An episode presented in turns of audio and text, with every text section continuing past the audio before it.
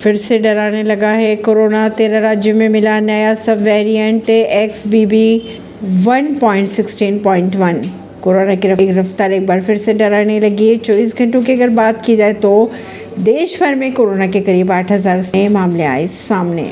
कई महीनों से कोरोना के नए मामलों में कमी देखी जा रही थी लेकिन बीते कुछ हफ्तों की अगर बात की जाए तो संक्रमण की दरें फिर से बढ़ने लगी है।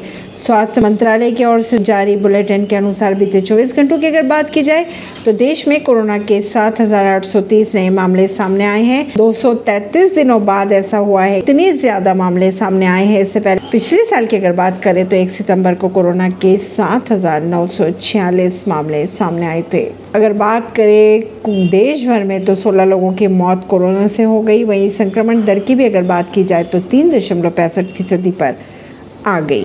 ऐसी ही खबरों को जानने के लिए जुड़े रहिए जनता से रिश्ता पॉडकास्ट से। परवीन ने दिल्ली से